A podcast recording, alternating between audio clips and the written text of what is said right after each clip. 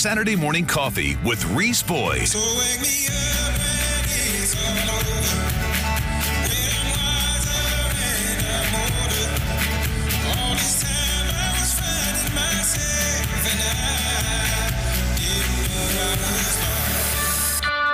Reese Boyd is on right now. Talk 94.5.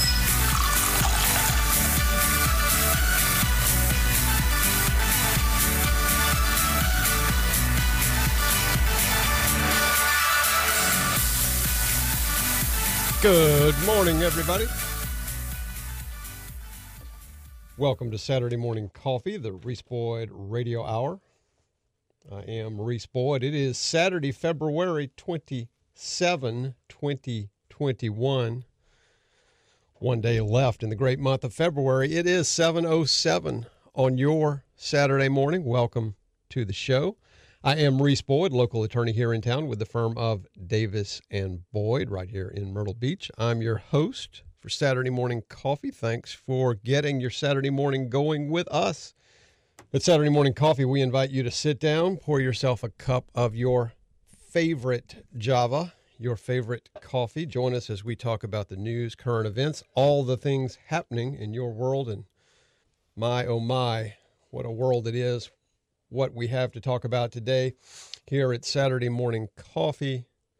As you guys already know, we are all about limited government, lower taxes, and uh, good little d democratic constitutional government that protects your liberty, your rights, your freedoms, all the things that protect your right to be free and pursue life, liberty, and happiness on your terms. Uh, we've got a country to save, and it starts right here on the local level, right here in this studio. It does every Saturday, and it not not not only in this studio, but right in your living room, right at your kitchen table, folks. That's where saving the country starts, and it works up from there. So let's get to it. Uh, it is uh, again Saturday morning coffee, folks, and we're here to uh, share with you a lot this week. Got a lot lot to talk about, a lot going on and um, but we invite you to uh, join us at any time. Let us know what's on your mind. You can dial us on the uh, call-in lines at 843-903-2945. You can also text your comments to us on the PCRXcomputers.com text line. You can also tweet me your comments or parlay me. You can parlay me on Parler. That's at ReeseBoyd3. You can tweet your comments. I still have a tweet, Twitter account. You can tweet me at, at Reese Boyd. Most of you are not using Twitter. I encourage you to get off of Twitter. Email me your comments if you like to reeseboydsmc at gmail.com. Would love to hear from you. Also, you can feel free if you are more of a normal business hours sort of person, you can call me during normal business hours. A lot of you have reached out to us um, about Saturday morning coffee at the law firm of Davis and Boyd, where I can be found usually Monday through Friday, normal business hours. That number is 843 839 9800. That's 843 839 9800. So um, check in with me there. Always love to hear from you guys. Gotten a lot of gotten a lot of good friends uh, listening to this show. So it's been a really interesting time, a lot of fun. Enjoy talking to you guys. Love to hear your comments about the show, what you like, what what additional things you'd like to hear about. Some of you already checking in on the PCRXcomputers.com text line. Will down at Coastal Sports. Good morning, Will. Hope you're doing well. Tim, the car detail guy, checking in. Uh, Aldi morning roast. Well, very good, Tim. Aldi morning roast. I haven't tried any, excuse me. I haven't tried any Aldi coffees. So uh, I'll have to be on the lookout for that. So thanks for checking in. What are you drinking this morning, Mr. Producer? uh, Lavazza. Oh, you got your Lavazza. Yeah, but uh, you got to go to Aldi to get Aldi roast. Mm-hmm. Man, I don't shop at Aldi. Yeah, I assume. I assume goodness gracious, excuse me. Aldi, I would assume, is available at Aldi. So, Morning, Tim. What's going on, brother? Yeah, Kenny, the equipment guy, checking in. Um, actually, uh, I have got a I have got a crate of uh, coffee beans. What? A crate? Coming in. They're in transit, coming in from the Doka Estate down in Costa Rica. So when I um when I get those coffee beans, I'm going to do some grinding And, bet you and will we're you're gonna- crate. Yeah, I'm going to give you some. I'm going to bring you some. Okay. And uh, I'm going to bring you some Doka Estate coffees, and we'll grind a few bags. Uh, we'll give them away here on the program. Let you guys try some Doka Estate coffee from Costa Rica. I'm imagining like a, a forklift lifting it off the truck. No, no, no, no, no, no. You need to imagine Juan Valdez walking up into the Costa Rican mountains with his mule. Yeah, with his mule. That's what that's what's happening right now. Juan is is hand picking those beans. Only the freshest. Only the freshest beans. That's right. Uh, so we'll look. Uh, we'll look- I'm looking forward to that, Mm. and uh, and and of course this morning I'm drinking. Uh, I'm drinking Bones this morning. It's, Ah. it's very good. Um, Bones coffee. If you guys haven't tried it, give it a shot. Um, it's I think it's bonescoffee.com, but if you Google Bones Coffee, it'll come up. Uh, some of our friends like the Guatemalan variety, the the uh, Guatemalan variety of, on Bones, and then my wife loves the S'morey time. S'more You've, time. you've mentioned s'more time Yeah, before. S'more time is her favorite. But when you order, if you go online and you order Bones Coffee, when you order the coffee, uh, in the comment section, I think you'll get a uh, an opportunity to uh, share your thoughts.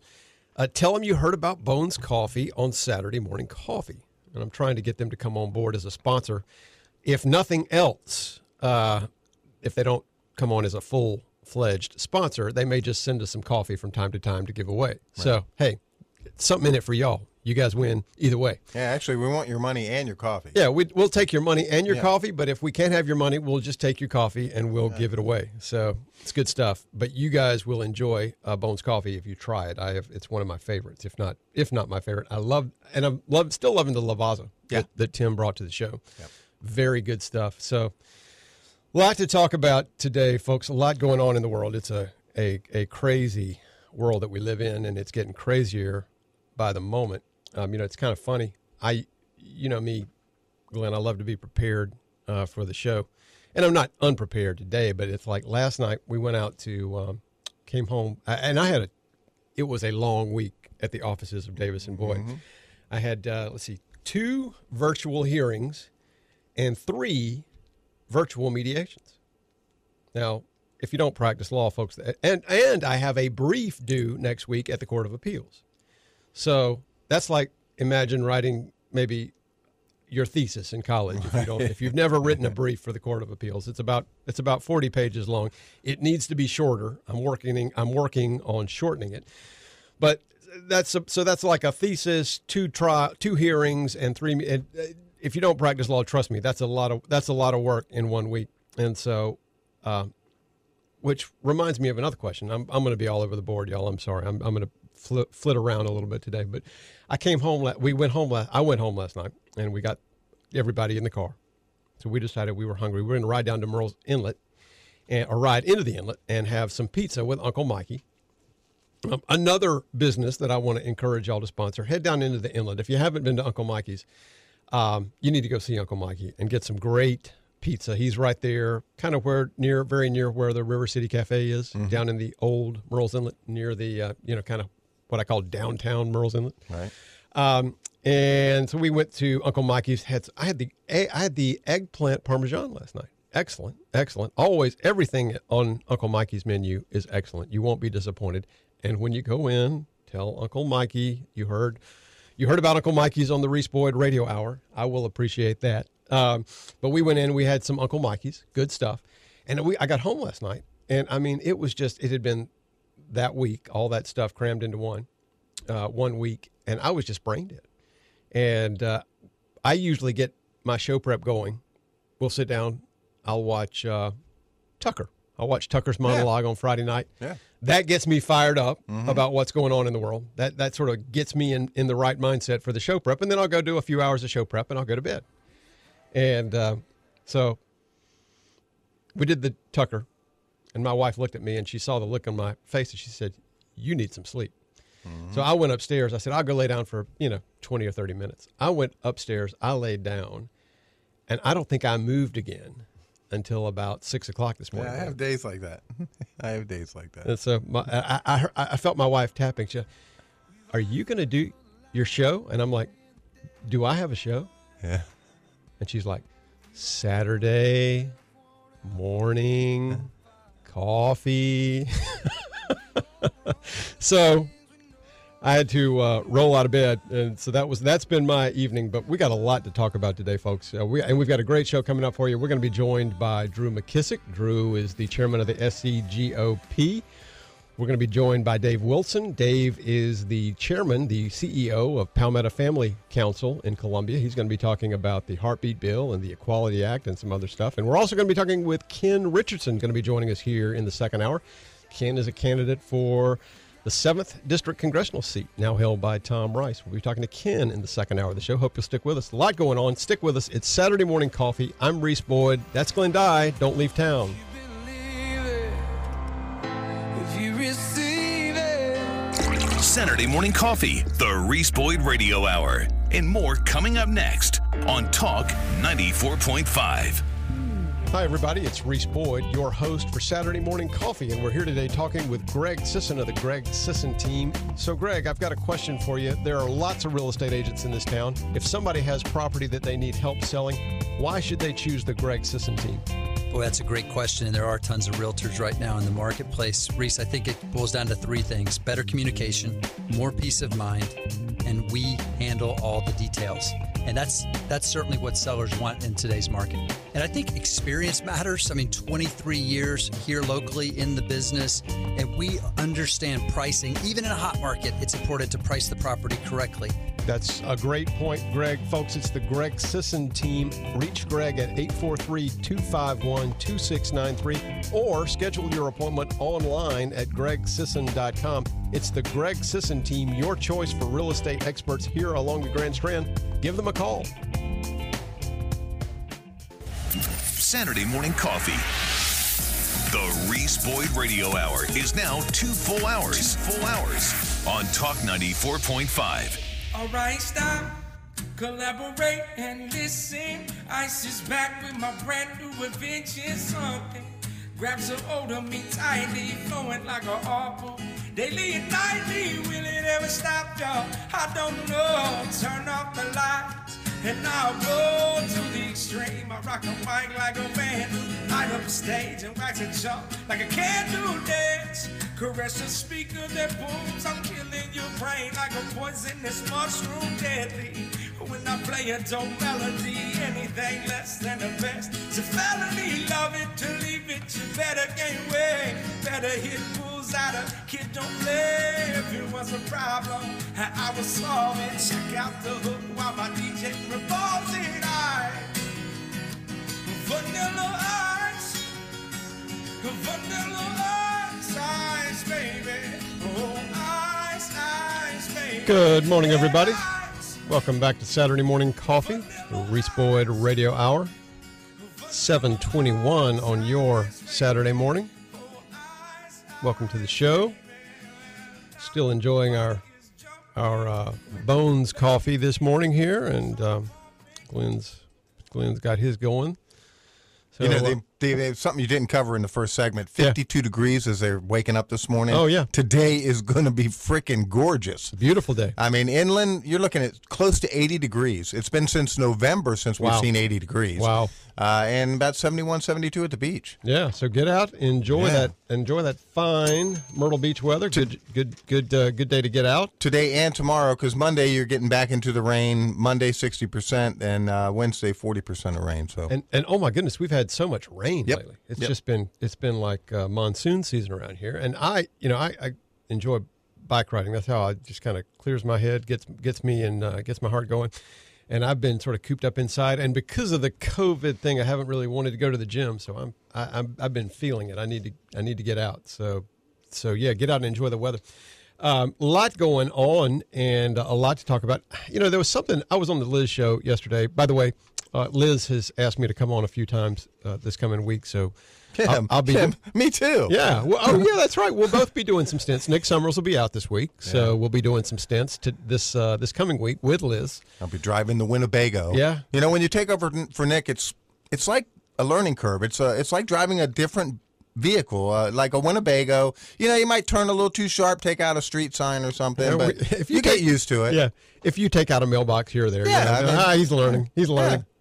So, um, and uh, yeah, so we were on the show Friday. I was guesting with her, and the um, uh, the subject came up of flooding and a couple of extraordinary things. And I just want to give a, a shout out to the folks over in Socastee. Quite a few shout outs to give today. I just know there are people out there who are struggling.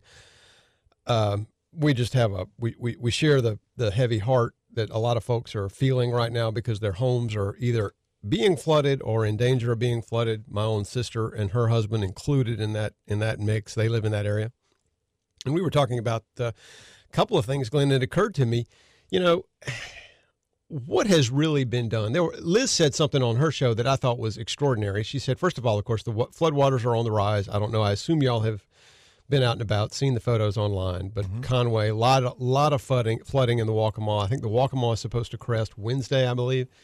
Um, but there's more rain that has just been dropped into North Carolina, into the into the watershed. Yep. So who knows where exactly the actual crest is going to be for all this? But uh, you know, these people, and I say these people, these are our these are our family members. These are our brothers, our sisters, our, Our wives, neighbors, our yeah. neighbors, are are getting washed out of their homes yet again. I'm losing count of how many times these people have been flooded. Yeah. And and and and it occurred to me as I was listening. Liz said something rather extraordinary. She said there's there's no monitoring station. You know, I used to, I used to do a fair amount of um, river camping, kayak camping. So I would keep up with the um, with the DNR sites, the websites that you know all the various water flow places. And I need to get I need to get some people on the on the show to talk about this issue. We'll we'll, we'll work on that. But Liz said something on her show that was she said there's no there's no floodwater monitoring stations along the ICW, along the intercoastal in the in the Socastee area. And I'm like, how can that be? And- And I'm assuming Liz is correct. I don't know what her source was for that, but I'm assuming she's correct. And then it occurred to me, you know, we had all the flooding during the last round, and, the, and Governor McMaster, to his credit, he set up the Floodwaters Commission, and they all, you know, and they all got together and they hobnobbed and they met and they, and I think they produced a report. But what has actually been done? What has actually been done to address this problem? Nothing. They keep building houses. I got two. mean, I got two words for you. what's that? The first one is Jack, and the second one is squat. Right. Jack squat. That's what's been done. And so I'm trying to figure out what do we have to do because I- I'm thinking about the 1.9 trillion dollars, Glenn, that are being mm. spent. On, I mean, if we if we've got 6.9 billion dollars to study the mating habits of monarch butterflies in Pakistan, well, I think we can find some money to fix the flooding problem. And frankly, there are other priorities that we've talked about or that we that we continually hear about. I'm thinking I-73. Right. I don't really care about I-73 as long as there are people in the county who have to rebuild their homes once every 2 years because they flood. Now now there may be it may ultimately be that there's just nothing to be done about this. But there, you know, we've talked about we've heard about diversion canals. I don't know if that is the answer or not. But we need to figure out what the it, we, we need to figure out if there is an answer because we had the you know the lieutenant governor was on the on the uh, show as well uh, and we were and they were talking about this issue and she, she said for example we've got to clean our uh, drainage uh, Oh. easements Yep. you know that a lot of them are, are are full of garbage and debris Yep. then she said you know you, you go into them you pull out a tire you pull out a washing machine that is not expensive work. I mean, it, it does cost money, but it's not expensive. And if you've got six point if you got six point nine billion dollars to study the mating patterns of butterflies, you can study. You can clean out the ditch. You got money to clean out the ditch. Preventative maintenance. Yeah. That's probably. and so, if it takes a federal grant, if it takes some kind of federal monies to get these, I don't think that's the whole issue. I mean, I don't think. I mean, I, that's going to be a localized. I mean, if you've got a, a drainage, if you got a, a, a drainage ditch that is clogged, it's going to be it's going to create localized flooding.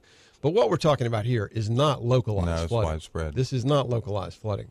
So I'm not sure if we've got. Um, I'm not sure if we've got a. Um, you know, I'm not sure if we have a fix. I'm not sure if there's something that we can do that is a fix, but that needs to be a priority. It is time for us to figure out if there is something that we can do uh, to fix that problem and and get that thing, do what we can do and find the money. Because frankly, you know, if you're if you're talking about, for instance, let's talk about I-73. I mean, I don't know if somebody made the remark to me, and I think it might have been. I'm trying to remember who it was. It was somebody who was uh, thinking about running for office, and I want to attribute the remark to them because, um, anyway, I, I just want to attribute it. But he said, you know, I 73 is going to be a super highway that will bring us more visitors in into an area where the roads already cannot support the traffic that we have. You know, and I don't know if you've if you've uh, ridden. I'm just going to give you an example. A, a road that I use every day, Grissom Parkway. Yeah. If you ride Grissom Parkway, its length from south to north, you're going to have to uh, you're going to have to uh, get your front end realigned. I mean, it's just chock full of potholes.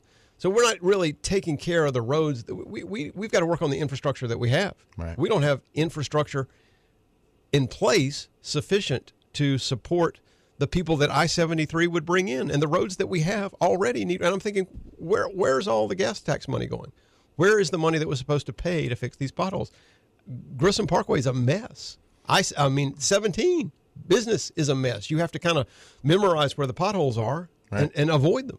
So we've got a lot of uh, work to do in front of us, folks. But we've got to figure out um, if anything can be done on this flooding issue, and and and let's make that a priority. And and like I said, if we're spending 1.9 trillion dollars on all the nonsense that Congress is spending money on, we ought to be able to get we ought to be able to get some money uh, to direct that. For that kind of money, we could build a levee.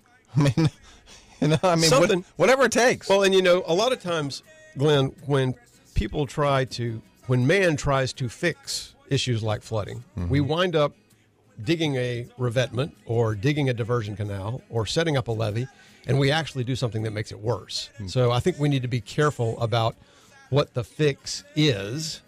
We need to make sure we believe that it'll actually be a fix, but that that's got to be a priority. So. Folks, it's Saturday Morning Coffee. I'm Reese Boyd. That's Glenn Dye. Stick with us. Coming up right after this break, we're going to be talking to Dave Wilson with Palmetto Family Council. And uh, look forward to talking with Dave. So stick with us. We'll be right back after these words from our sponsors. I'm Reese Boyd. Don't leave town.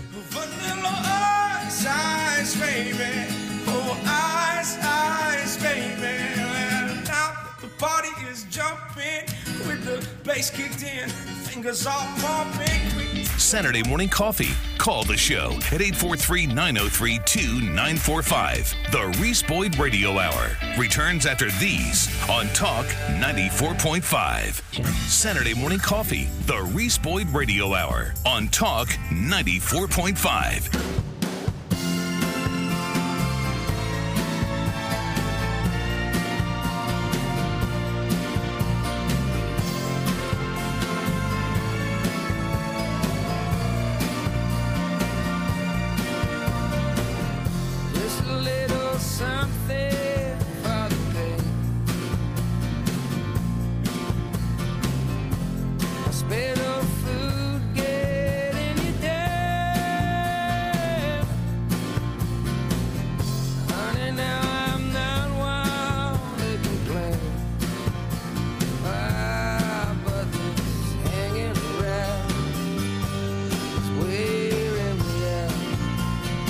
morning, everybody.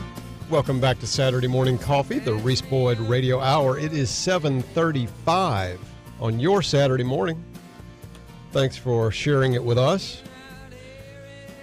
Here on Saturday Morning Coffee, we are talking about the continual flooding that we've experienced and continue to experience here in Horry County, low-lying areas, particularly areas like Rosewood and Socastee and low-lying areas along the Waccamaw. And frankly, we'll be talking to Ken Richardson later in the program. Ken's Ken's house at Lee's Landing Circle, I'm pretty confident is accessible only by boat at the moment. So I'll be be interested to talk about this issue with Ken because not only is he running for Congress, but he is personally affected. Yep. Um, I mean, when he gets up in the morning, he's got to go door, boat, boat, car, car to wherever he's going. That's his uh, that's his daily commute. So and let's ask him when he's on why Yeah. he still lives there. Why do you go through this? I mean, I know River well, I, Life. I know I know people who have lived on the river for generations, Yeah. Glenn, and they don't want to move. I understand that, but I mean, my sister's lived in Rosewood for 20 years. She didn't want to move. His, my, her husband's family has lived there longer than that. So But how many times can you go through fixing the same house over and over? It's got to be Oh, she's- really draining on your mental capacity. I call mean, my call my sister. She's she's that. What, how many ever times she's fixed fixed her house? That's the number. she's, Oh. she's not. She's like she laid down the law.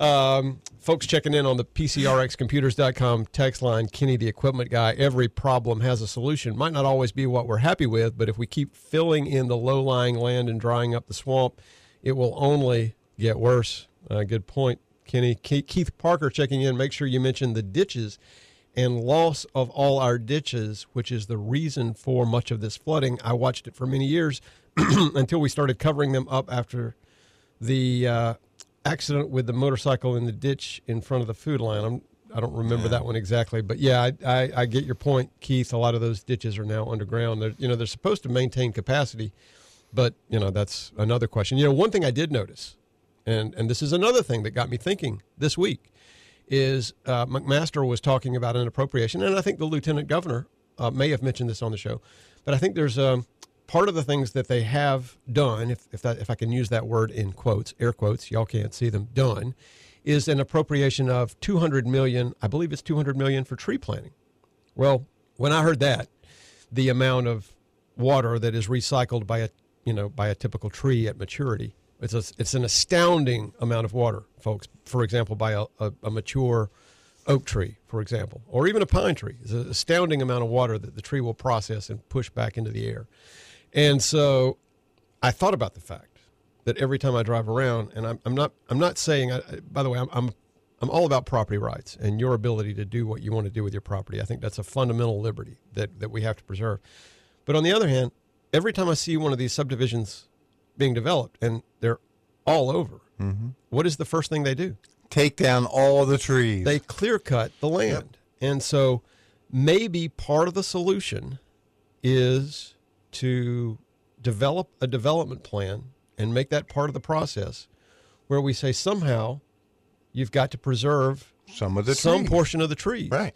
And I know they say, well, we come back and we replant trees. But my guess is, and this is a purely speculative, uninformed, untutored opinion, is that the trees that are planted at the beginning of a subdivision's development are not in any way comparable to the trees that were there. They're not mature. Yeah. They're six foot tall. They're saplings. I had a friend that's moving to one of those uh, neighborhoods that everything's got knocked down, no trees, no nothing except the man-made lake there. Yeah. And she said, "Oh, but they're going to plant trees." Yeah. And I'm like, "Well, you won't really feel the impact of those trees in your lifetime.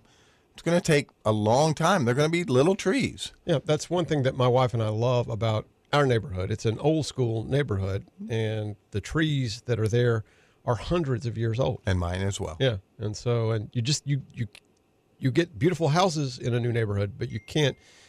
No amount of money is going to get you a 300 year old oak tree in your hmm. front yard. Or like my backyard, I've got hundred foot, you know, pine trees in my backyard. Yeah, so my good friend Al Allen reminding me on on on my text line that we have trees all around the Conway Airport and it still floods, and that's a good point. And I, and I think um, I think yeah, I'm not saying trees are the only answer. Al No. and everybody else. I'm just saying there's something. You know, the intro music on the way in was uh, David Gray says, "Honey, I'm not one to complain," and I'm I'm not one to complain, and I'm not complaining. But but we together, as a group, as a society, have got to come together and study this. Uh, somebody, I think it's Tommy, um, texting in saying, where, where are the impact studies? Yeah. Who are the people responsible for those studies? We've got to come together and, and study this issue, continue the work of the Floodwaters Commission, but somehow, some way, we've got to identify something that can be done. And maybe at the end of the day, the only thing that can be done is we just buy those people out Right. at Rosewood, and we just buy them out, and we encourage them to move elsewhere and in the and in the other areas. So, but it needs to be done, and it needs to be a priority. And in my opinion, it's more of a priority. It's a lot more of a priority than studying the mating habits of butterflies, or wherever wherever that 1.9 million is going. Or dredging. Or yeah, you know, uh, maybe, Maybe- maybe dredging is the answer. yeah. So making it deeper holds more water. It doesn't spill out. Yeah. So, folks, we are now joined here on the program by uh, a good friend of mine, Dave Wilson. Dave is the president of Palmetto Family Council. Palmetto Family is a great organization, has been working in Columbia since uh, I believe the 80s, if I'm not mistaken, working to preserve uh, the family and to make uh, South Carolina a family friendly place. Those of us who understand that the family is the building block of our society, our culture, our country, everything that is good uh, is uh, ordained through that basic unit of uh, a man, a woman, and their, children, and it's a uh, building block upon which everything else is constructed. And uh, Palmetto family has been defending that, defending life, and basically standing up for um, faith based values in South Carolina now for the better part of, I believe, at least three decades, if not more. And uh, I've been on the board uh, for Palmetto family for probably half that time and have come to know many wonderful folks across the state through my work on behalf of Palmetto Family. But Palmetto Family is just a great organization. Uh, you can find them if you Google Palmetto Family or just go to palmettofamily.org. I believe uh, you'll learn a lot about what's going on, what's happening at the Capitol. But we are joined today by uh, Palm- uh, Palmetto Family's president, Dave Wilson. Good morning, Dave. How are you? I'm trying to enjoy my coffee while I'm sitting here listening to y'all talk about flooding waters. I've been driven through the rain from Charlotte last night. You got a lot of water coming your way. Yeah, that That's for sure. That's uh, one thing that is uh, on our minds down here, Dave. We we've got some areas of, of, of the county that just seem to continually flood, and there just doesn't seem to be a solution in sight. And and we're just trying to figure that out. And it's not a not a happy conversation, but it is what it is. And, and the folks that are living through it uh, deserve uh, the attention that we can give it. So we've been yeah, Absolutely. talking about that this morning.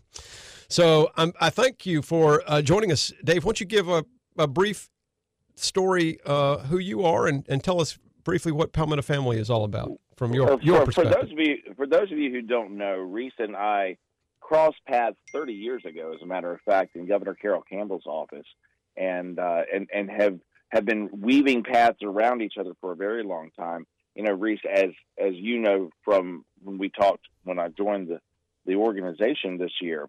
Now, I'm a recovering journalist, so I look at everything through that eye and through that lens of what does this really mean for people? What is this really that's going on here? And in our first, you know, in the first 50 days of this year, we've we've accomplished more on the conservative front than I think we have seen in the last five years. The Yeah. last 50 days have, have really shown us what can happen when conservative minded people come together and look for solutions to problems, look for solutions to issues, and say, we're going to stand united on this issue Mhm. and, and what's going on. Prime example of this was Thursday of last week. We, uh, not this past Thursday, but Thursday before, we watched Governor McMaster sign what is the strongest pro life legislation in South Carolina history into law and in the State House lobby with the uh, fetal heartbeat bill. Yeah. Amen to that. 110 out of Yeah. 170 members of the General Assembly voted in favor of that bill, and two of them couldn't make it in there because they were one was sick and the other was had to be gone for a family issue. So Mhm. we have we can recognize now what we have when we put a conservative majority in the House and the Senate, and we know that we've got people who come together to stand behind them and say we're going to be supporting this legislation and we're going to be supporting you in your local communities and and working through what we know to be the process of creating legislation. We tell people all the time, listen, you you don't necessarily want to know how the sausage is made, but but sausage and grits tastes really good in the morning. Yeah. So let the people who are working on the legislation work on the legislation. Yeah. And we will come alongside and, and help you to understand how that starts applying in your life. So Yeah. that's a major major thing that we've been working on. Um, and there's a lot more to talk about, uh, Dave. We've got to run into a quick break to uh, gather a little profit uh, from our sponsors. Can we uh, get you to hold on with us for a few moments? Absolutely. All right, folks, we're talking to Dave Wilson with Palmetto Family Council. And after these words from our sponsors, we'll be right back with more Saturday Morning Coffee. I'm Reese Boyd. Don't leave town.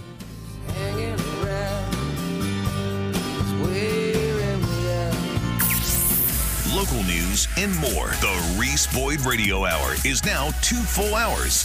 More Reese means more coffee. Coming up next on Talk 94.5. You're listening to the Reese Boyd Radio Hour, Saturday morning coffee on Talk 94.5.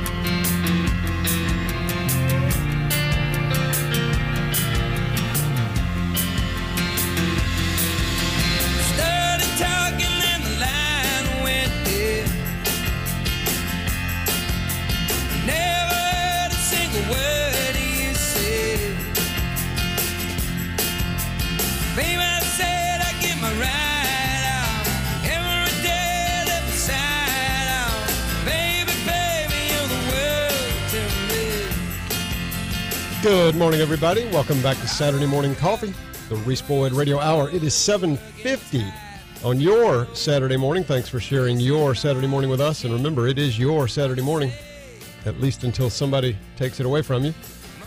It is uh, a pleasure this morning to be talking to Dave Wilson. Dave is president of Palmetto Family Council in Columbia. We're talking about the heartbeat bill and other recent uh, victories that conservatives have seen in the General Assembly in Columbia.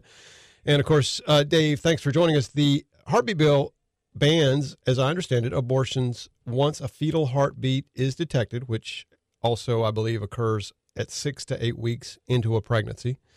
Right. Um, and but but that bill has already been, or the law. It's I keep referring to it.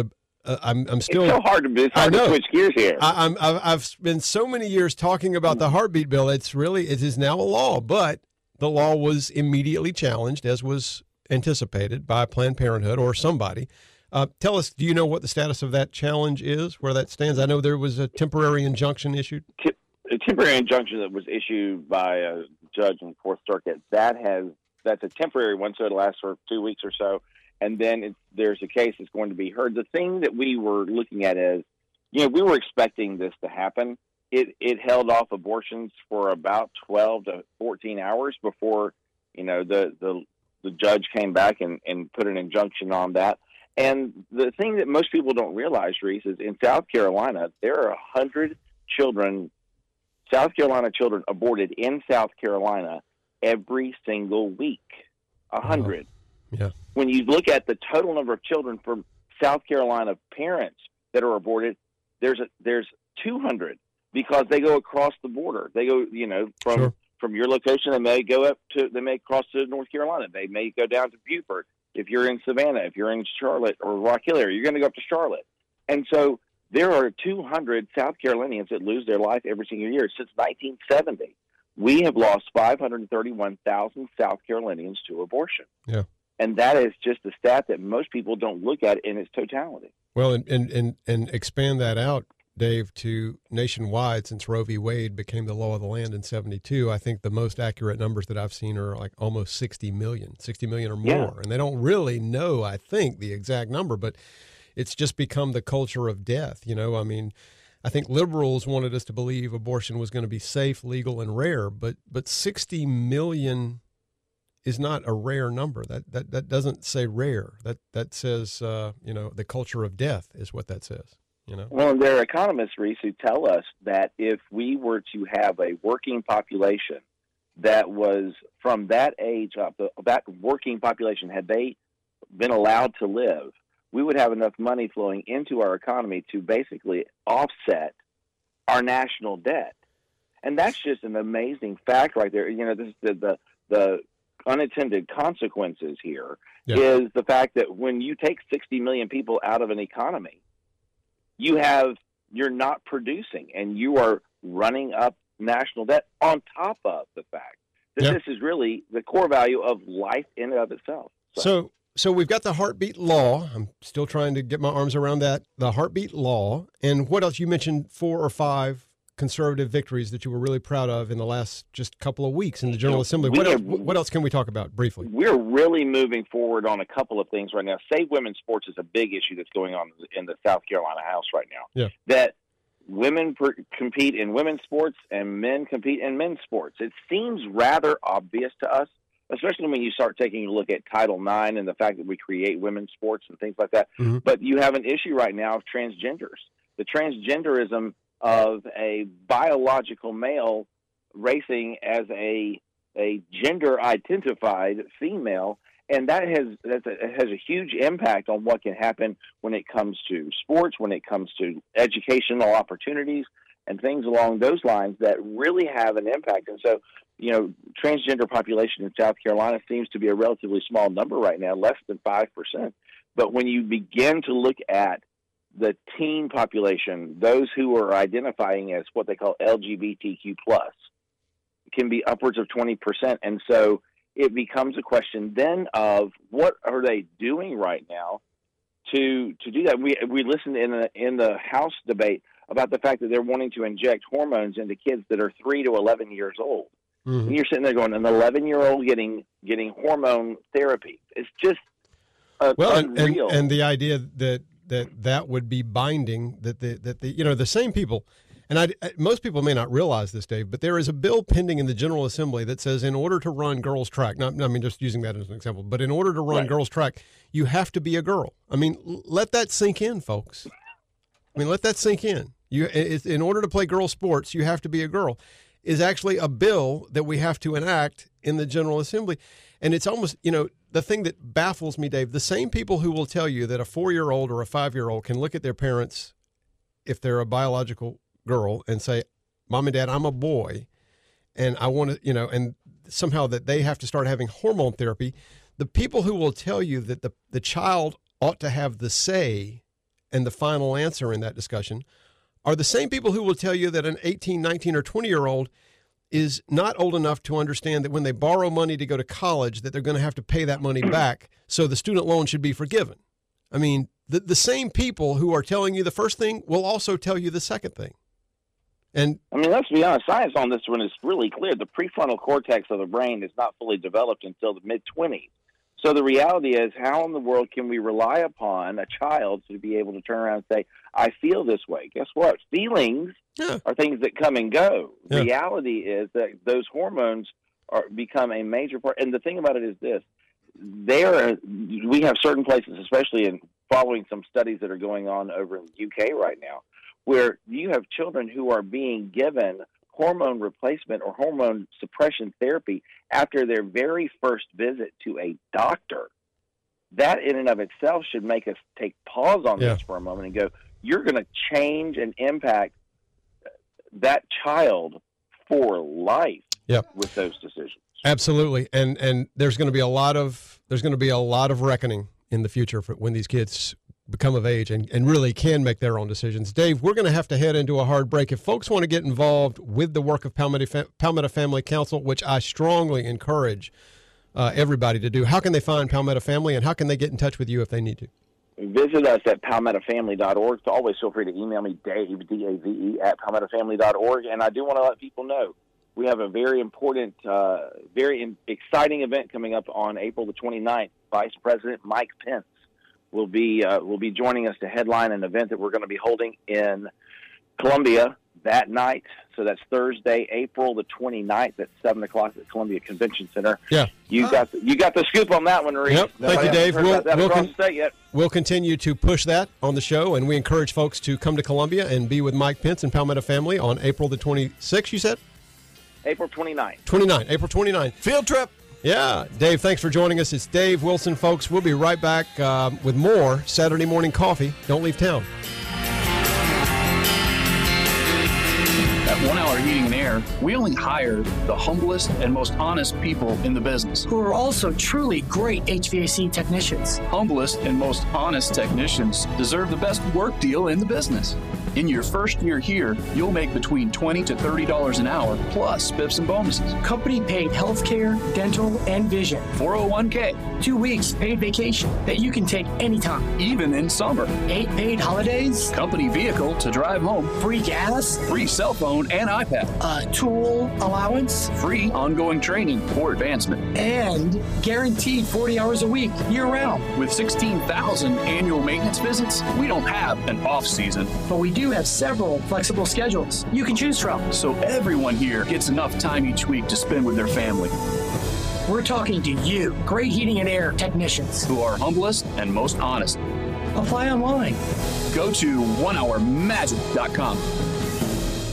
The new conservative alternative. This is 94.5 WTKN. Murrells Inlet, Myrtle Beach. The right choice for conservative insight. Thanks for waking up with Saturday morning coffee. The Reese Boyd Radio Hour on Talk 94.5.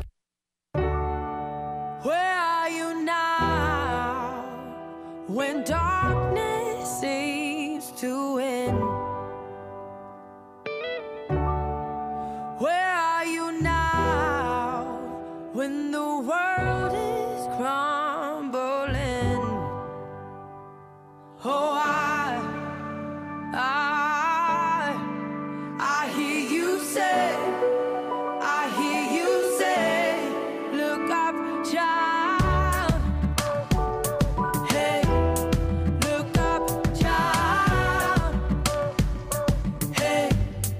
Good morning, everybody. Welcome back to Saturday Morning Coffee, the Reese Boyd Radio Hour. It is 8.07 on your Saturday morning. Thanks for sticking around for the second cup hour of Saturday Morning Coffee. Look up, child. That's Sometimes that's all you can do, is look up. Um, joined here in the studio this morning by a very special guest. I want to thank Dave Wilson before I move on. I want to thank Dave Wilson with Palmetto Family for joining us here on the program.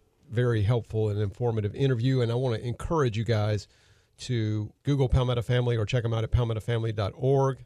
They are doing wonderful work. I've served Palmetto Family on their board of directors for, I think, about 10 or 12, maybe even 15 years. It is just a great organization. They do great work. And, uh, you know, I was curious when the heartbeat bill um, was finally passed after a lot of work by a lot of people over many years. It's always curious to me the people who jump out and get their picture taken with the governor and who want to take responsibility for, for something when it happens. And Palmetto Family is not always at, at the front and center of the uh, of the let's uh, do a photo op and take credit circle. That's not their that's not maybe the thing that they do best, but I can assure you, Palmetto Family on these issues is behind the scene working in Columbia as effectively, more effectively, in my opinion, than any organization uh, that is out there. So I encourage you guys to check out Palmetto Family and get involved with their work, and more importantly, support, or just as importantly, support uh, their efforts uh, financially if you can. But now we are joined here in the studio by a very special guest, my friend Ken Richardson, who is chairman of the Horry County School Board. And also, coincidentally, he just added another line item to his resume. He is, as of a couple of weeks ago, an official declared candidate for, uh, I believe, political office. Am I not mistaken? That's correct. That's Oh, correct. Real, real excited. You're a glutton for punishment, aren't you? No, you know what? I love meeting people. I well, do. this will give you a good chance to meet everybody. Yeah. You, you can uh, you can meet everybody in the seventh district, which is a big district. Remind people what the seventh district is. Well, you know, the seventh district right now uh, is made up of uh, eight counties, and it goes from Horry County uh, all the way up to the Chesterfield, McBee area. So uh, it's it's a pretty good uh, pretty good size district. I think there's uh, roughly seven hundred and fifty thousand people in the district. You you got a lot of babies to kiss. There's a lot of babies to kiss, but uh, I tell you what, I, I enjoy meeting people, and uh, I was fortunate enough to retire when I was younger, so I've tried to try to give back to the community, and, and I just enjoy doing it. Well, Ken, before we get to that, and I would love to talk to you more about uh, Congress and what you think Congress can do, and, and especially what you would do if you are sent to Washington. But, you know, we've been talking about flooding, and that's kind of something that's been on my mind this week. Uh, Uh-huh. governor was, you know, talking about, I, I saw the governor at a press conference talking about money that he had appropriated for planting trees. And it just occurred to me that it doesn't seem to me that since the flooding really became the focus theoretically a couple of years ago. Doesn't seem to me that we've done a whole lot. And but you've got some personal experience here. You li- you Yeah. live on the river. I do, I do. In fact, uh, uh, actually, uh, the, I'm actually I actually serve on the flood commission uh, for the, the local flood commission, and the, we count- ha- the county. the county flood Yeah. commission, and, and I we had a meeting last Friday, and unfortunately I had to miss it because I was in the process of having to move out of my house, and uh, Because because it was uh, oh I'm flood I've got four and a half feet of water under my house right now, but uh, luckily the ha- my house is up in the air, so uh, we don't really get any damage other than the inconvenience of having to move out. yeah. But you've lived on the Waccamaw long enough to have a sense of this. Yeah, 35 years. Yeah. 35 And- years. And so is, is the problem it's not our imagination that the problem seems to be getting worse. Well, I can I can put it this way. Uh, I'd say the first 30 years I was on the Waccamaw, I had to move out one time Mm-hmm. in 30 years, and then uh, in the last five years I've had to move out six times. So, So, it it it's Six, get- six and five versus one and thirty. Right, exactly. It's it's kind of getting to the point now where uh, you know you get you figure every time you get two inches of rain, you're gonna get about a foot uh, of water in the river, and then uh, you know when the the, the Waccamaw, for example, and I'm using Conway numbers, uh, it it it'll average between seven and eight feet Yeah. most of the time. So you know you get a you get an eight inch flood event, you're gonna you're gonna be at flood stage. Uh, it's going to bring it to flood stage generally. Yeah. You know, I I grew up in Conway or maybe some would say Upper Conway, Lower Aynor, but Right. yeah, uh, UCLA.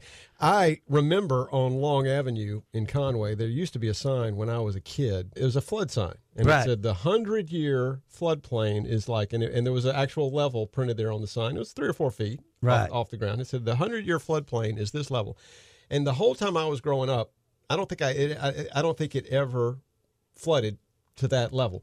But in the last 20 years, Ken, that sign, if it's not even there, but if that sign was still there, it would have been underwater at least a dozen times in the last. Oh, know, oh, without a doubt, Yeah. Uh, without a doubt. I Uh, mean- in fact, uh, my mom and my sister live out Long Avenue, and they're having to drive around now because they can't drive Long Avenue because Mm-hmm. Yep. it's flooded out. Highway Yep. 905 is Yep. closed uh, over in Conway now. Yep. Uh, it's uh, it's a sad thing because you know they they've they've been talking about doing studies and doing some of this other things, and I, I can tell you this: uh, the, the answer is not uh, uh, buying people out because there's a lot of people that live on the river that don't want to be bought out. You, know, you got some families that are generations they've owned property on the river, and uh, you know. Uh, and on top of that, I don't know that the government can afford uh, to come in and just buy, you know, everybody, out Everybody on out. the river. I mean, you know, uh, I, I I wouldn't expect them to come in and buy me out. I'm, I'm, you know, my house is, I've got a mile on the river, and I mean, roughly 200 acres. I don't think they could come in and afford to buy that piece of pro- property when they could go somewhere like Rosewood or somewhere like that that's in some serious trouble and uh, and buy a lot more people out for what it would take to buy just my one piece out. Yeah. Well, and it may be something that can't happen at one time, and maybe it's something that has to be phased in. And I, you know, there are lots of ways I think to get at the issues. But what do you, if if buying people out is not the answer, what is the answer in your mind? Well, I think that, you know, and I've said this to a lot of people, we have technology now that we didn't have 25, 30, 40 years ago. And uh, and I know when you mention the word study, uh, a lot of people, there, especially if you live on the river, and I'm one of you, uh, you get tired of hearing people say, well, we're going to study this or going to study that. And, you know, like uh, I had a good friend of mine who's a good old country boy over in Aynor told me, he said, well, you know, you take a five gallon bucket and uh, you fill it full of water, it holds five gallons. But you take that same five gallon bucket and you put some sticks and sand and everything else in it, and it might not hold but two and a half gallons of water. So, so you know, so that kind of kind of lets you know that there needs to be some some dredging, some cleaning out done. Uh, uh, I, I think it's a combination of a lot of things, but but uh, I, I just read last week that the Corps of Engineers now have, have agreed that, that something needs to be done, and Good. you know, so uh, you know, we, we do have some Something people that- needs to be done. Well, Yeah. he, he just said we've Yeah. been talking about this for a long time. The, what we need to do is act. Stop Well- talking. Let's let's well- get this done. But dredging, I think, is a really smart idea because the deeper the water, Well- the, the deeper the floor, the more I- water I, it holds. I will say this, and I'm not a scientist, and I'm not a I'm not an engineer, and, and I didn't even stay at a Holiday Inn Express last night. But I have heard some very smart people, even some on this very program, saying that the dredging of the intracoastal waterway will not help. And and I don't know what the answer is, but I just know that we've got to find something to do to hopefully make it better. And I don't I don't know what that something is, but we've got to figure that out. when was the last time that the Waccamaw River was dredged? Uh, last I heard, I want to say it was in the fifties or the sixties. Right. That, that I that I heard. That's a I- lot of ri- sediment. That's a lot of wood. Yeah. There's a lot of things in there that could be removed and it would hold more water. Yes, on a normal basis, the water level would be lower, but Right. it would be maybe prevent flooding. The Well- river or the ICW? The I, the river, the rivers. You know, the ICW. Yeah, we have problems there, but my goodness, that's a deep. That's a deep uh, body of water. Not everywhere. ICW. Not yeah, not everywhere. everywhere. No, so, got- uh, so maybe maybe dredging is And, the and remember, the ICW is not a natural flow. I mean, the ICW is just a ditch. yeah, right. Exactly. yep. So, And it does dump into the I ocean. mean, theoretically, Eventually. you don't you don't typically, unless people dump trash into them, you shouldn't really have to dredge a river because theoretically, the erosion of rainfall and water, the, the natural flow of the river, should take care of itself, right? Uh, it, it should. Uh, the problem, one of the problems I see is that there's a lot of people. It's kind of like two groups out there. If you don't live on the river, or well, well, to be honest with you, you don't have to live on the river anymore to be flooded. Amen. Uh, I, Yeah, I mean, that's I mean, the the bottom line is this: a lot of people will go out and say, "Well, you know, that's not my problem. I'm not I'm not concerned about that because I don't flood." But you know, there's a lot of people that bought houses that, that didn't flood when they bought them, and now those houses are consistently flooding. Yeah. So you know, it it makes it where. Uh, it, it's kind of like with me with the school situation. Uh, you know, when I got elected school board chairman, uh, I never knew that I was going to have to deal with COVID. But when COVID came, you know, it changed the ball game for me. And, Change, change the ball game for a lot of. yeah, and and I've had, uh, you know, I ask people all the time. I mean, you know, there's a lot of frustration out there, and there's a lot of things that people get upset about. But if there's ever a time that people need to come together and try to work together, it's it's it's through COVID, Yeah. and, and and or through the flooding situation or some of the other things. Yeah. But um, but you know, and, and that's another reason. Uh, you know, a lot of people talking about my congressional run. Uh, you know, I had planned. I had I had really planned to run for Congress in in uh, 2012 when that seat was was started. Yeah. Ken, we've got to go into a commercial break. Can you stick with us for a Sure. little bit longer? Yes, sir. we got a lot more to talk about. Folks, we're talking to Ken Richardson, chairman of the Horry County School Board and also a candidate for Congress here on Saturday Morning Coffee. After these words from our sponsors, we'll be right back with more talk. Stick with us. I'm Reese Boyd. Don't leave town.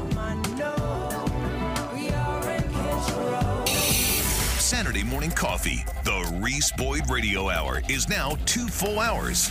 More Reese coming up next on Talk 94.5. Business owners, are you concerned about your business computer network and security? Do you have a safe and secure backup of your company's data? Hi, I'm Ryan Foltz, owner of PCRX Computer Sales and Service, locally owned and located in Conway. For a limited time, PCRX Computers is offering no charge business network evaluations.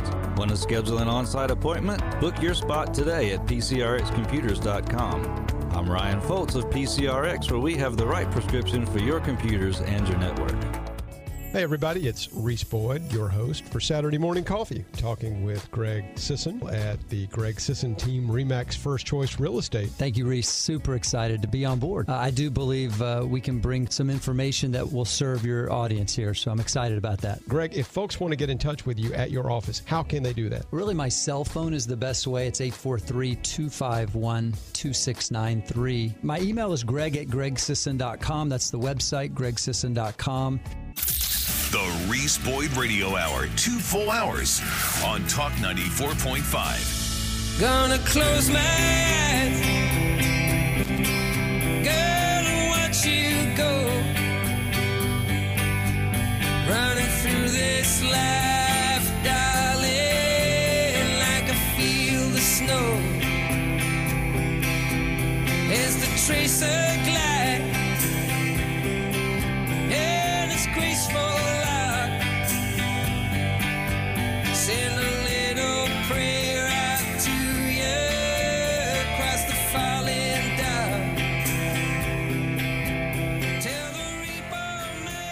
Good morning, everybody. Welcome back to Saturday Morning Coffee, the Reese Boyd Radio Hour.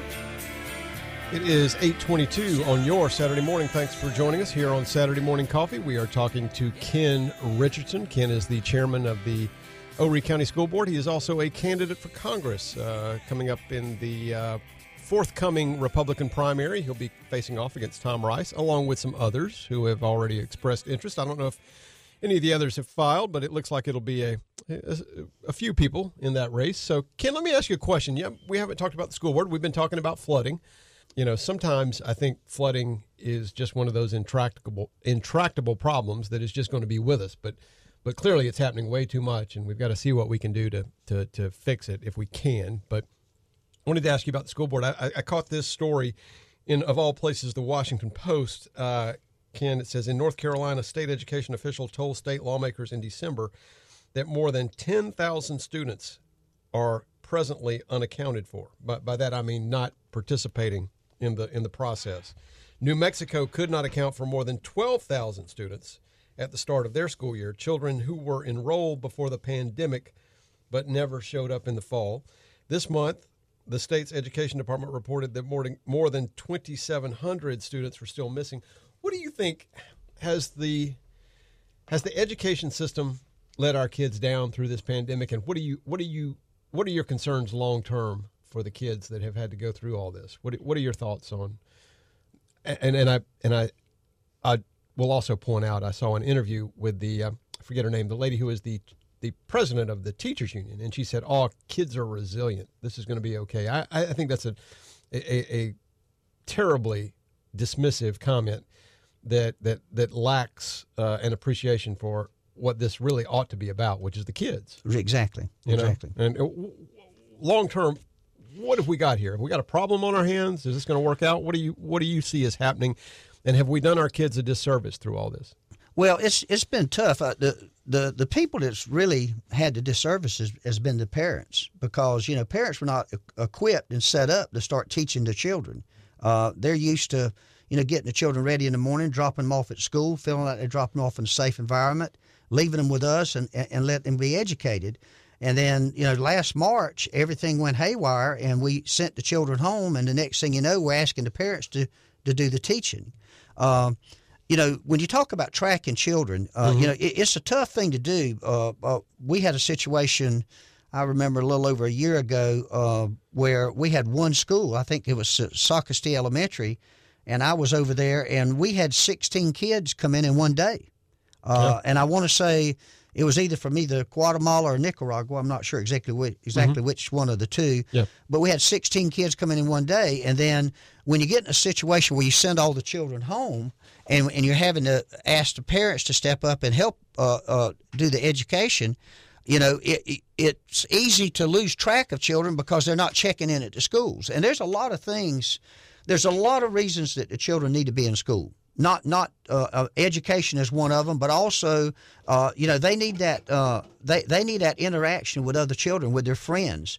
Uh, there's a lot of times that children have things going on at home that that you wouldn't know about if the children didn't come to school, and we find out at school. Yeah. And um, and I tell people this all the time. You know, it was, uh, COVID hit last March, and since last March, you know, we haven't lost any children to, to, to COVID as far as I'm talking about losing them as far as uh, death Fatality. fatalities. Yeah. But but we have lost uh, I think four to suicide, and uh, and then you got some, Amen. You got And- bullying. and, uh, there was an, there was an article in the Charleston uh, Post and Courier that that is becoming. We have a mental health crisis oh, absolutely, amongst our youth, absolutely. and and they attribute it to what we've done with the schools. Well, you know, and I'll, I'll be honest. You know, we've worked hard to try to get these kids back in school because if you, if you know, uh, I told someone not too long ago. I took a call from a parent, and I take a lot of calls and a lot of emails during the course of a week.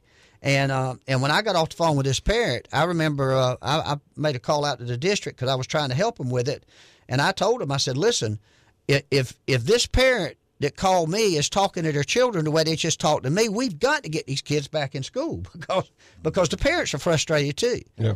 And uh, but you, but I can't say you should blame them. Right now, there's a lot of frustration going on everywhere. So so where are we exactly in the process of getting school back into a normal mode? Where, Well- are, where are we in that process? Well, we've got all, all of the elementary kids are, are back in school. Uh, that and then we have Five five days a week. five days a week. Okay. Uh, we've got we just opened up four more middle schools this past or getting ready to open up this coming week. We opened up four last week. Uh, by March the fifteenth, we'll have everybody back in school. That's that's middle schoolers and high schoolers. So everyone will be back by March the fifteenth, Full time.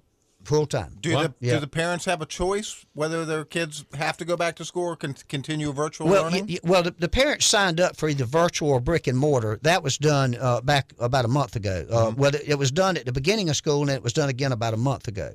So they do get the opportunity to decide if they want their child to stay home, Right. virtual, or if they want to go to brick and mortar. What we have found out is since a lot of kids have started going back to school, a lot of parents now are wanting to try to switch over and go back to brick Yeah. and mortar. that makes Yeah. sense. Uh, and, and you know, and thank goodness, uh, you know, we were talking about it earlier. Yeah. Thank goodness the governor has has eased some restrictions, which is going to make it a lot easier on me. Because last year, I mean, uh, the board and myself, we spent almost a month trying to figure graduations out. Yeah. So now the governor's lifted some restrictions, so we can get more people uh, into us into an area, and uh, and that should help us with our graduations this year. So, so Ken, before we run out of time, we still haven't talked about uh, item three on the agenda, which is if you run, why is Ken Richardson running for Congress? And if you are elected, what sort of Congress? What what what will you do in Washington? Well, for, for the folks of the seventh Well, district. well, Reese, the first thing I'm going to do is I'm going to listen to the folks, and uh, and what I mean by that is, uh, you, you know, you're not a very good congressman if you don't know what at least seven out of every 10 of your constituents are thinking. I mean, that's, it's, it- it- you know, I do believe that when, you know, if you'll go back and look, when the Constitution was drawn up, I believe, I believe the drafters known, uh, knew that at one time they would reach a point that the people would be smarter than the people that were in Washington making the decisions. And that time has happened. That time is right Amen now. to that. That time has Mhm. happened. And so what we need to do, a, a congressman's job, I mean, I know you have to go to Washington and you have to do some thinking, but I can tell you, all you've got to do, the most important thing you've got to do is go and vote the way your constituents want you to vote. That's why they voted you in there. And I can tell you right now, and and and I'm I'm speaking of, of the seventh congressional district right Yeah. now. The seventh congressional district, they you know we went over seventy one percent for Donald Trump in this area, seventy one percent. Uh, and I know uh, Congressman Rice made a comment the other day. In fact, I've got a good a big postcard uh, card that I had made up, and Uh-huh. he he said in that that uh, that if Trump ran today, that he probably wouldn't win Horry County. Well, I, I, I've got a feeling that he is, uh, uh, you know, he that's not reality. Yeah. In reality, I got a feeling that Trump would do just as strong, if not stronger, than he did. Stronger. And and, and, and the, the bottom line is you need to vote the way your voters w- picked you to vote. Yeah. And uh, uh, prime example is I seventy three. Uh, Reese, you were at an event the other night that I spoke at, and I, I say this all the time. You know, uh, Interstate 73 is an important thing. A lot of people talk about it. I'm not against Interstate 73, but I'm going to need I'm going to need at least 70 80% of my voters tell me that's what they want me pushing for. Because, you know, like I said, why do we need a road? Why do we need an interstate to get you here quicker so you can sit in local traffic longer? And and and, That's- and uh, that's a very good I mean, we need we Yeah. need to fix. We, we've got a lot of infrastructure problems here locally that we need to fix first. Yeah. Well, and, and as I said, I don't know that there is an infrastructure solution uh, to the problem. Um, you know, one of our listeners, Larry Biddle, texting in this morning saying that the diversion canal he thinks is part of the solution. But if there is an infrastructure solution, I put flooding now on par with any other problem that we have in this county. You know, It, I, I, I do. Uh, now, I will tell you this. Uh, my passion has always been education. Yeah. And I think when I go to Washington, that's going to be my number one thing is education because, you know, uh, we're in a situation now. uh, and, you know, they've already taken. Uh, you know, God is not in school like He used to be, and now they're trying to take history out of schools. And at some point, you know, it, we're going to need somebody in Washington, Washington, trying to work on on what we're going to do to get to give the power back to the local communities and the local states to make decisions on what's going on in the schools. I mean, Common Core was a, that. Common Core was a horrible thing, guys. Yeah. It was horrible. Oh, yeah. And, and and we and these children, you know, they they need some guidance, but they don't need that guidance from the federal level. What we need from the federal level is money. If they've got enough money that they can ship it off to all these other countries, by goodness, they can send enough money to Horry County. You, you know, Amen I to mean, that. You We'll know, give you- let's let's send some money here. Let's let's use that money to get education like we need. Uh, let's get the money to, to fix our local roads, and let's get the money to, to, to work on the flooding issues. Amen. Let's put So- America first. That's America right. first. So, Ken, if folks want to get in touch with your campaign, how can they do that? Uh, is just go to www.kenforcongress.com. All right, Ken, thanks for joining us today, folks. It's Ken Richardson, Horry County School Board Chair and candidate for Congress. Ken, great to be with you. Come Thank back you, anytime. thank you, Reese. I appreciate it, guys. Folks, it's Saturday Morning Coffee. Stick with us after these words from our sponsors. We'll be right back with more Saturday Morning Coffee. Don't leave town.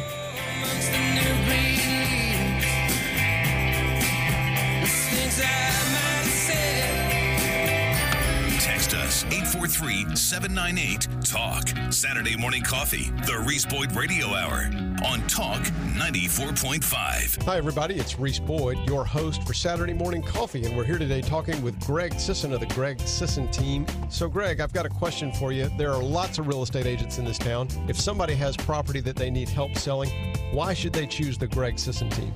Boy, that's a great question. And there are tons of realtors right now in the marketplace. Reese, I think it boils down to three things better communication, more peace of mind, and we handle all the details.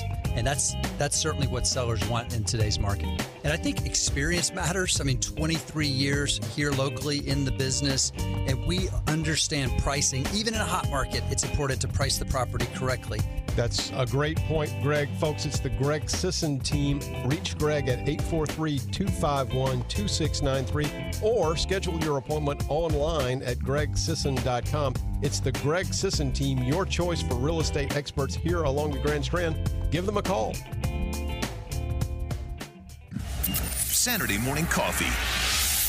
The Reese Boyd Radio Hour is now two full hours. Two full hours on Talk 94.5. One, two, three.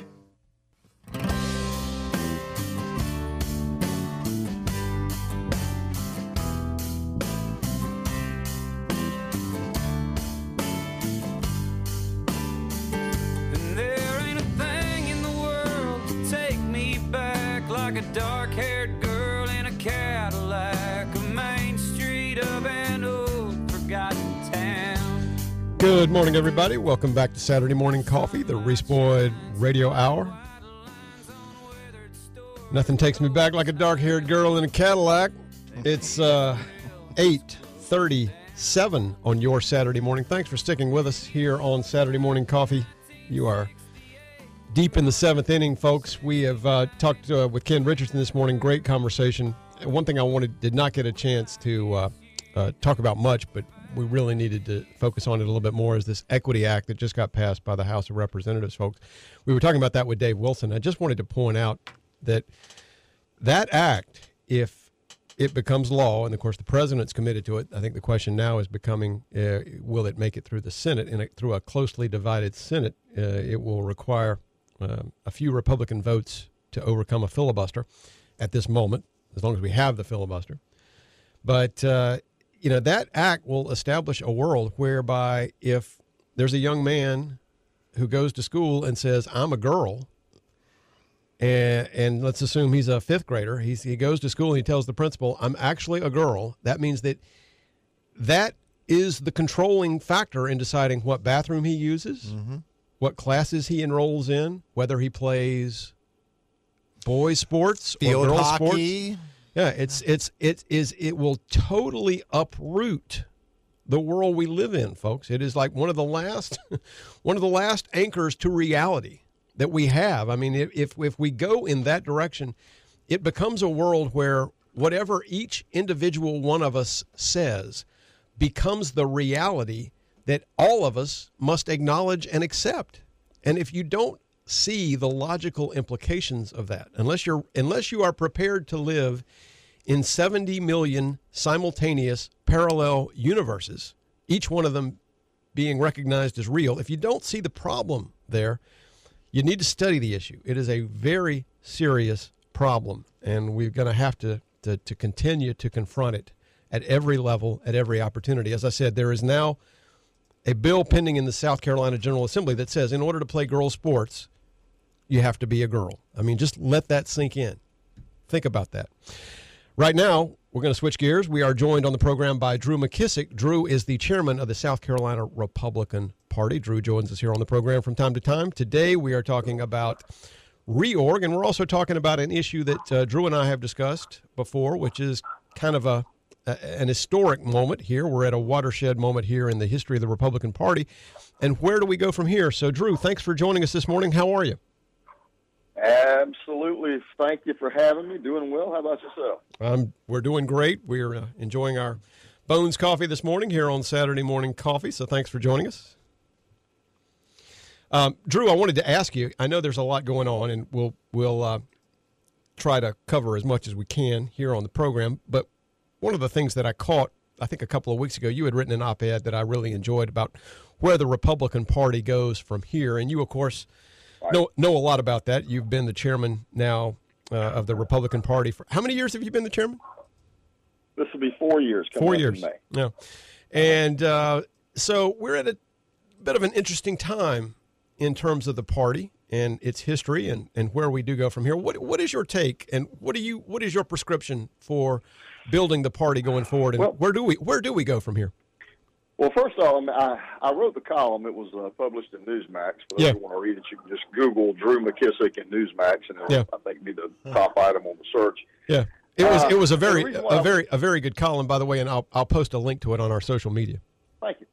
Uh, I wrote the column because after after election day and going forward into January, I don't know how many phone calls, interviews that I did from everybody from New York Times, Boston Globe, Washington Post, the alphabet soups of uh, you know media out there that basically almost all invariably began with the same question or the same type of question. Well, where does the Republican Party go from here? What do you, what does the party do now? Uh, you know, after um, uh, you know what we saw in the November election, and you know, my point is the question is usually asked by two types of people: either people who, number one, don't like the direction that the Republican Party has been going, so you know, sort of the bias is in the question, or number two, they really just can't do arithmetic. Uh, because when you look at the results of where we've been going for the last four years since Donald Trump came on the scene, has been a growing Republican Party. When we look at the grassroots, when you look at uh, uh, election results uh, in terms of voters and voter turnout. Uh, I mean, I specifically give the example of here in South Carolina. I know what I've seen here for the last four years um, in terms of the growth that we've had, local party growth, uh, and election results. And, you know, the, the, the biggest measure of um, uh, that, that I can point to here in South Carolina is what we have call here straight ticket voting. So it's a percentage of people who will pull or the straight ticket, uh, you know, lever, so to speak, or button as we have it now on our machines, uh, and vote a straight Republican ballot. The first time South Carolina Republicans ever beat Democrats on that score was in 2016 when Donald Trump was on the ballot for the first time. We beat them by two and a half points on straight ticket voting statewide. Uh, in 2018, in the midterm elections, we beat them by eight points on straight ticket voting. This past November, we beat them by 17 points on straight ticket voting statewide. Wow. That is a measure of these new people who have come into the party because of Donald Trump, because of the issues Trump talked about, and now are more, more and more of them rather are considering themselves to be Republicans. Yeah. So I take it your position, and I and I think that's a good one. Uh, It's a good spot to be in. Is all is not lost. The the the future is bright for the Republican Party. Well, absolutely. I mean, well, it, it, well, it's, it's all it always depends on what the party does and what issues it chooses to talk about and focus on. And you know what we've seen in the last you know four years is the issues that President Trump focused on and started to talk about.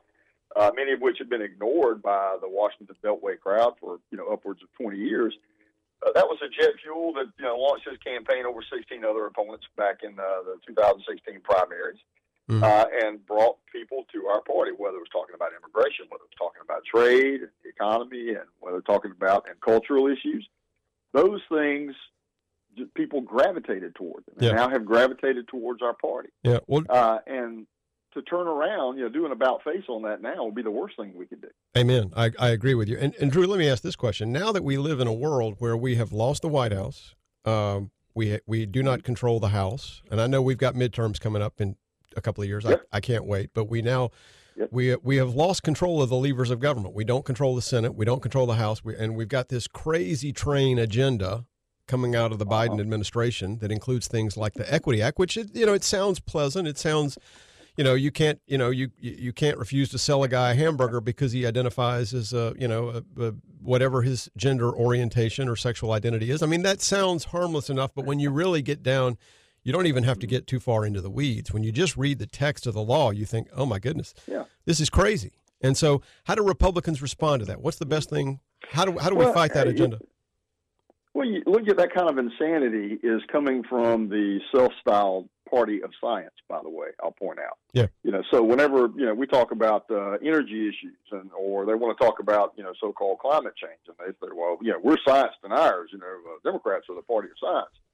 Well, you know, i- if you or I die today, a thousand years from now, they can dig our bones up and they can do a test and tell whether you are a male or a female. amen Uh, but yet they They will. They will know. to They'll- they'll know. Yeah, I mean, you know, but, but they want it to be, you know, uh, um, uh, it's, it's one thing to, for for people to have their own fantasy about what they are. It's another thing to legally require everyone else to play along in the fantasy with them. Yeah. You know, yeah uh, I can say that I'm a seven foot Chinese woman right now, but that doesn't mean you have to treat me like one or agree that I am one. Yeah. Uh, you know, but this is this is today's party of science. yeah So it's well, cultural it, insanity, which we expect from Democrats when they have power. Yeah, it is insanity. Drew, we've got to take a little commercial time out. Can you stick with sure, us over yeah. a break? Okay, folks, we're talking Absolutely. to Drew McKissick, who is the chair of the South Carolina GOP, the Republican Party, and we'll be right back after these words with more Drew and more Saturday Morning Coffee. I'm Reese Boyd. Don't leave town.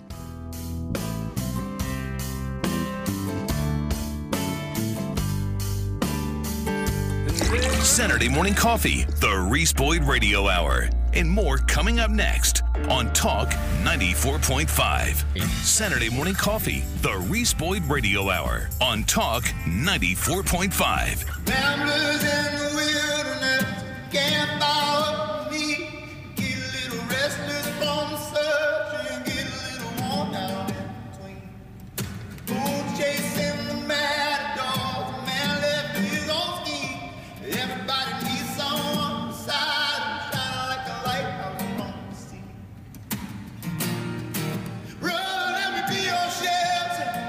Good morning, everybody. Welcome back to Saturday Morning Coffee, the Reese Boyd Radio Hour. It is 9.49 on your Saturday morning. Thanks for sticking with us here on Saturday Morning Coffee. Talking to Drew McKissick. Drew is the chairman of the South Carolina Republican Party. And uh, Drew wanted to ask you, yeah, a lot of folks have been asking questions. I was on Liz's show this week a little bit, and we a lot of folks were calling in asking about the reorg process. Um, how, how does that? How does the process work? Tell me how the the party uh, reorganizes itself every year. Can you give us a, a short answer explanation of that?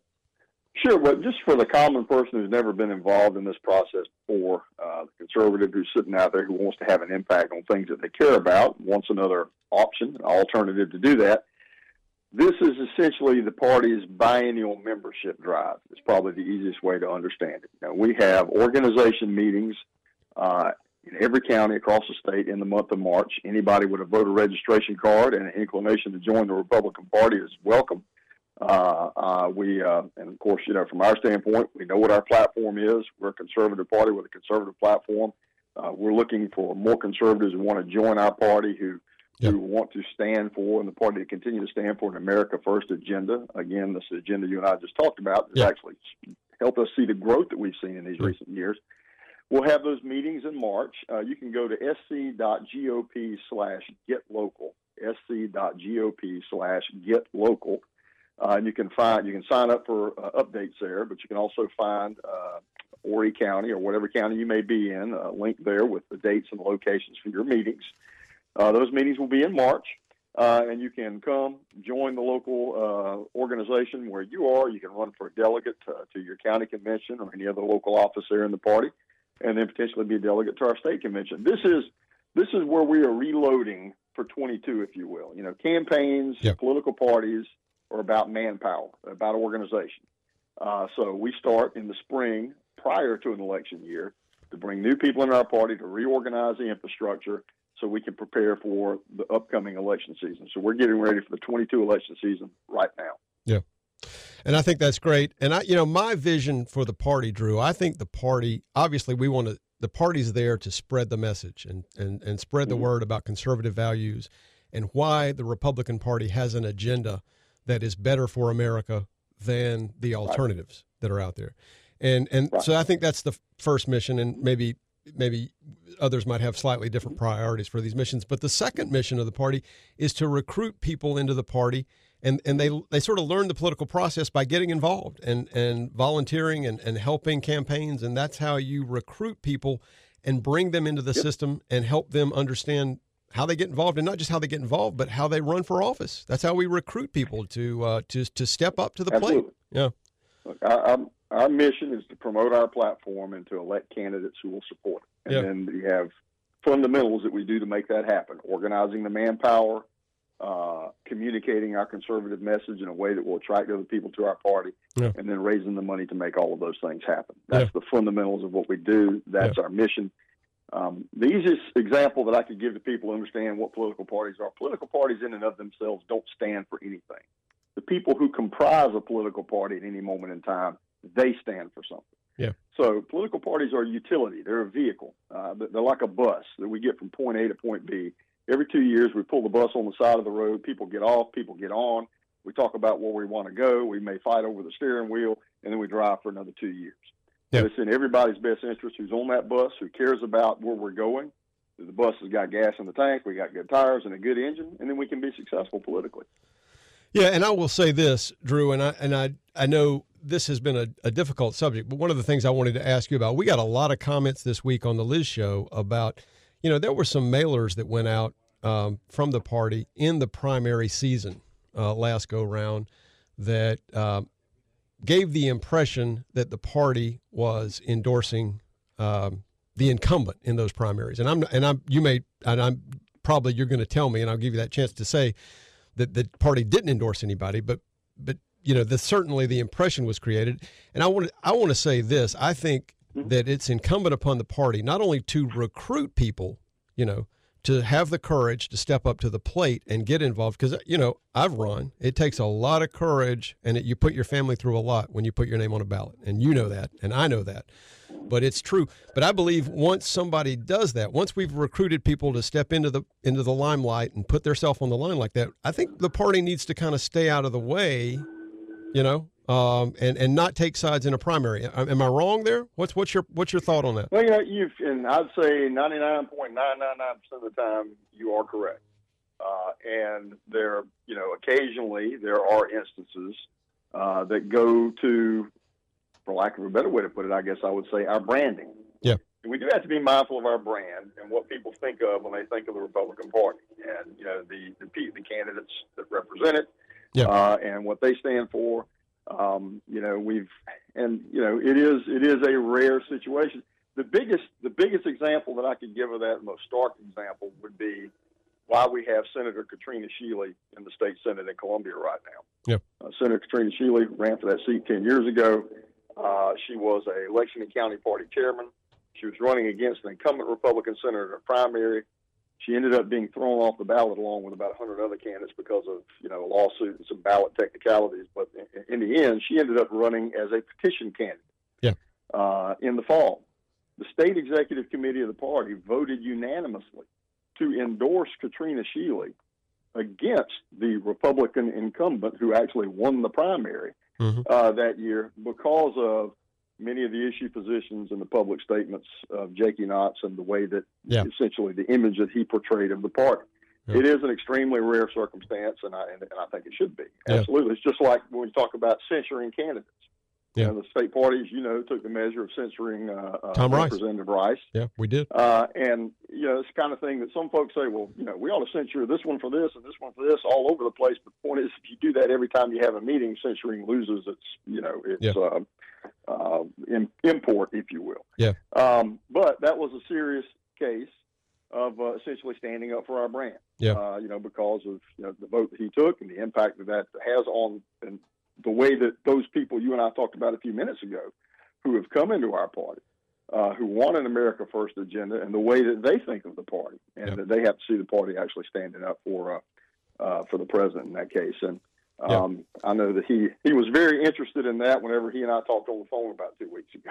Yeah, and I and I think you know it's it's it's very interesting, Drew. I, I think the one of the main purposes of the party is to grow the farm team, and when somebody does step up to the plate, you know, and, and it happened a couple of times here locally in primary elections when the when the party gets involved in the primary and sides with an incumbent after we've encouraged people to come out and roll up their sleeves and get to work and get involved in the process, I think it leaves a bad taste in a lot of people's mouth. Mouth, and I think I think we really need to avoid it. I think we really need to avoid it. Um, any any parting comments, Drew? You want to share with the with the listeners about your, you, this is our parting wisdom segment. So, any parting wisdom you want to share with the listeners?